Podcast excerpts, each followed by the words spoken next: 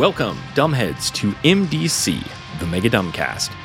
In this series, we're examining every single goddamn page of Alien Hunger, a quick start adventure for Vampire the Masquerade, to determine what is the dumbest thing on that page. Every episode is one page, every episode is short.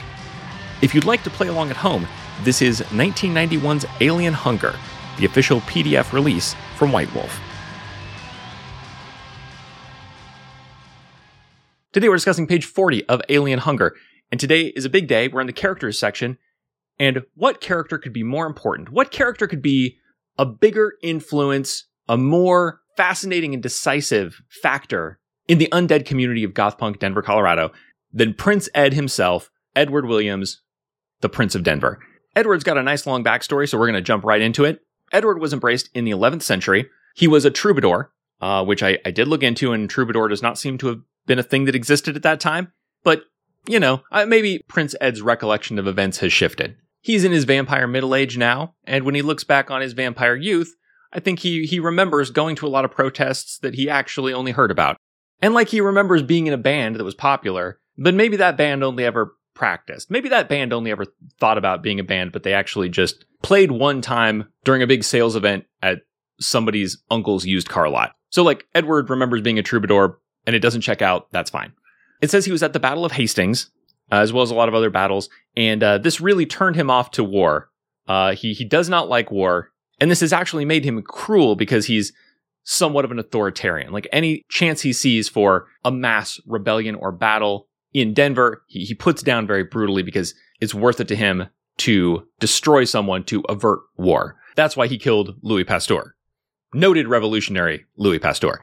In fact, that's probably what happened. Remember, Prince Edward had a picture of Louis Pasteur that he tore out of an encyclopedia because he was researching Louis Pasteur in the fucking encyclopedia because it's 1991. Probably, probably this dumbass looked up Louis Pasteur in the encyclopedia and it was like revolutionary chemist Louis Pasteur. And he was like, fuck, a revolution. Louis Pasteur must die for the good of my people. Uh, the text goes on to praise Prince Ed for his cleverness. For example, the way he killed Pasteur was, quote, one that leaves no trace for the mundane authorities to link to anything other than a particularly brutal murder. Yes, extremely clever. He sent three well known local individuals with a reputation as tough guys, Duke, Earl, and the Count, to break into Pasteur's home, kill him, and then burn the entire house down, launching an immediate murder and arson investigation and an immediate emergency response to the scene, as well as a giant crowd of witnesses a great plan as long as there was nothing in Louis Pasteur's house that we missed. For example, a basement full of baby vampires. Anyway, it goes on to say that Prince Ed's not such a bad guy. He tolerates the independents in his city, who are not really members of the court, but he lets them live there as long as they keep to their own domain. The text further absolves Edward by saying that Thaddeus really had him wrapped around his finger. He was using dominate as well as mundane means of manipulation to convince Edward that Pasteur was a threat. And in other cool dude news, he loves music. He has a big history of playing music, knowing musicians. He keeps mementos from all the musicians that he's known. It says that in 1808, he was in Austria for music reasons, and he befriended an Austrian soldier who was an opera lover. And so they got on well together, but then a small group of people discovered that Edward was a vampire, and Ed had to do something about that. So he embraced the soldier so that he would have a child to help him go kill all these people who discovered his secret. The soldier is now his blood-bound child, and that's who Duke is. So Edward and Duke roam the earth for a while. By the end of the 19th century, they're in London. It says here, uh, being big Gilbert and Sullivan fans, which is kind of right in the middle of the pack in terms of ways to spend eternity. You know, if you've got seeking spiritual enlightenment on one end of the spectrum and glutting yourself on the blood of the innocent on the other end of the spectrum, right in the middle is just like leading a quiet nocturnal existence, enjoying the works of Gilbert and Sullivan. It's really in that sweet spot of who the fuck cares. However, by 1900, it becomes clear to Edward that soon there's going to be war in Europe, and he does hate war.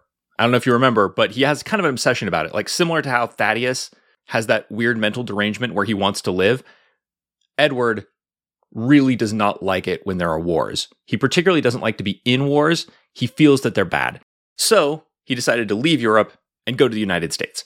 He and Duke showed up in New York, gradually made their way west, and then finally they arrived at the promised land. Quote, Denver was occupied by Don Alonso de Vargas and a few other kindred. The city was still in turmoil, though, expanding at a great rate and with a huge transient population. It was not until 1920 that things settled down and Denver developed a large enough kindred population that the comfortable anarchy which had previously been dominant seemed inadequate. Now, this gets us onto the next page, but we kind of have to go there to complete this thought and point out the oversight that is the dumbest thing on this page. Quote Edward and Don Alonzo were the only elders present in Denver, and it was obvious that one would rule. The presence of Duke tipped the balance of power slightly in Edward's favor and gave him enough strength to make a proposal. He proposed that the three form a council, with Edward as prince and head of the council, and declared Denver to be their domain. Don Alonzo agreed, and the three have ruled Denver capably since that time. So, I'm familiar with Prince Ed, who hangs out at the bar all the time, has very little motivation to do anything. I'm familiar with Thaddeus, the weird old Nosferatu from Rome, who was involved in this story before we got here, but is gone now. Both of them have been statted up. Who the fuck is Don Alonzo de Vargas, the apparently other major elder power player in Denver who we have never heard about before?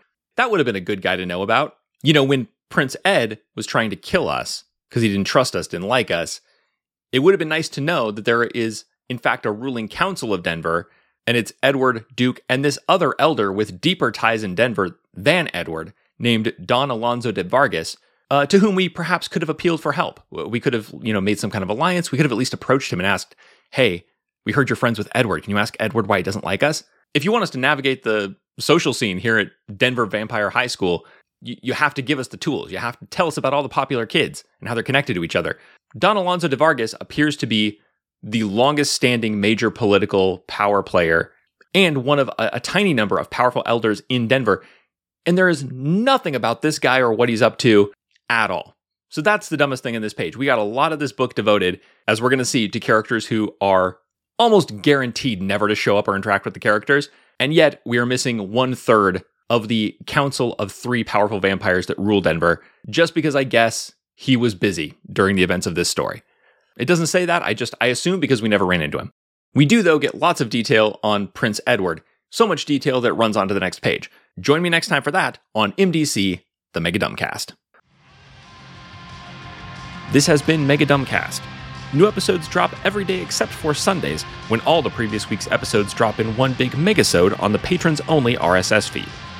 If you'd like to get access to that feed and support the show, go to patreon.com slash megadumbcast. Social media was never healthy and is now dying, so if you want to contact me, you can email me. I am megadumbcast at gmail.com.